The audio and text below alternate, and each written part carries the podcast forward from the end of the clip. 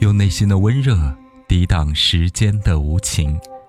柯宇说晚安，给你全世界最好的爱。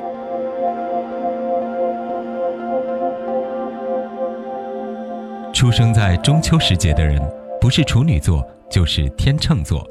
有没有发现这两个星座的人都长得蛮皎洁的？当然，这个词是用来形容月亮的，而不是人。不过，凡身肉胎的我们都会受到宇宙星体的磁场影响。也许出生在九十月份的朋友，就是天上的月亮和地上的季节共同孕育出的温柔宝宝呢。他们是温和的、优雅的、彬彬有礼的，但已着上了一层秋天冷冷的色温。矜持的、冷静而克制的，看起来像是一个迷人的尤物。他们并不强势，但却有种柔韧的倔强。处女座被水星守护，天秤座被金星守护，是有关于交流、表达以及审美和艺术的。想想秋天这个季节，似乎也总跟月亮有着密切的关系。它是情绪化的、柔软而感性的。也许在未来的时间里，会继续跟你探讨一下星座。今天。我们就说说月亮吧。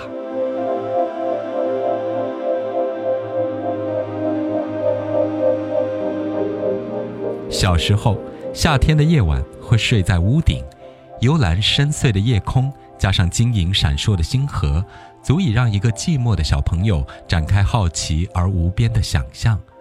牛郎织女在哪里相会？月亮的形状和跟云彩玩的游戏。让整个夏天都充满了一种浪漫的郁郁寡欢。直到成人后的一个夜晚，听到一首歌叫《坐在月亮上》，温柔到充满梦呓的气息，像是一个患有孤独症的小孩对着空气倾诉我所有的柔软和想要爱的情绪。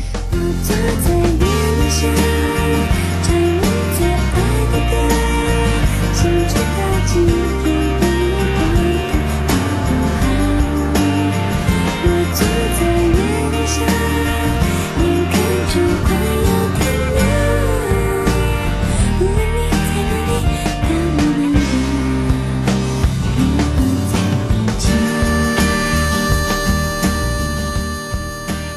许我们每个人自带一种原生的伤痛，它可能来自旧的灵魂，或悠远的宇宙空间，以及原生家庭。冥冥中注定了我们的孤独和生命苍凉的底色，以及始终找不到心里的爱。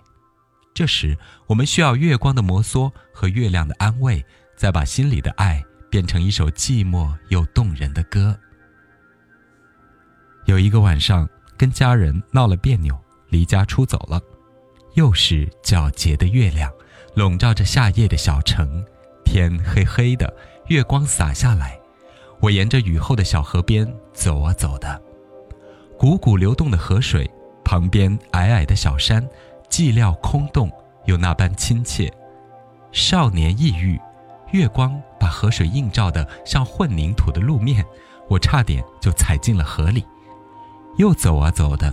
是一段泥泞的路，前面有个老太婆打着伞，踽踽独行，像极了故事里的狼外婆。或许我们两个人在那个晚上都吓到了彼此。后来的我们不太看见月亮，我们成人了，去了繁杂的城市，浸淫在现代的娱乐，不断的把实现理想变成满足欲望。一个下了班的晚上，枯燥的办公大楼和毫无景致可言的街道。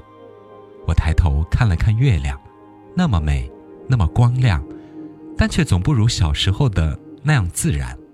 不过那时我想，可以治愈我们的，也许不是情感账号、心理咨询师和找不到对象的倾诉以及自我的修炼，可以治愈我们的，就是天空、夜晚、月亮和自然的一切。所以，即便在乏味极了的日常生活里，我也会忽然抬头看看天空，那么一眼就会有种瞬间的治疗。或者，在每个夜晚无助或焦虑的时刻，你应该去找找月亮的，它一直柔柔的、亮亮的、安静的悬挂在你的心上呀。你忘了你的月亮，也许就是忘了你的心。银色小船摇摇晃晃，弯弯悬在绒绒的天上。你的心事散散亮亮蓝蓝，停在我悠悠心上。你说情到深处人怎能？爱到浓时就牵肠挂肚，我的心里孤孤单单，散散惹惆怅。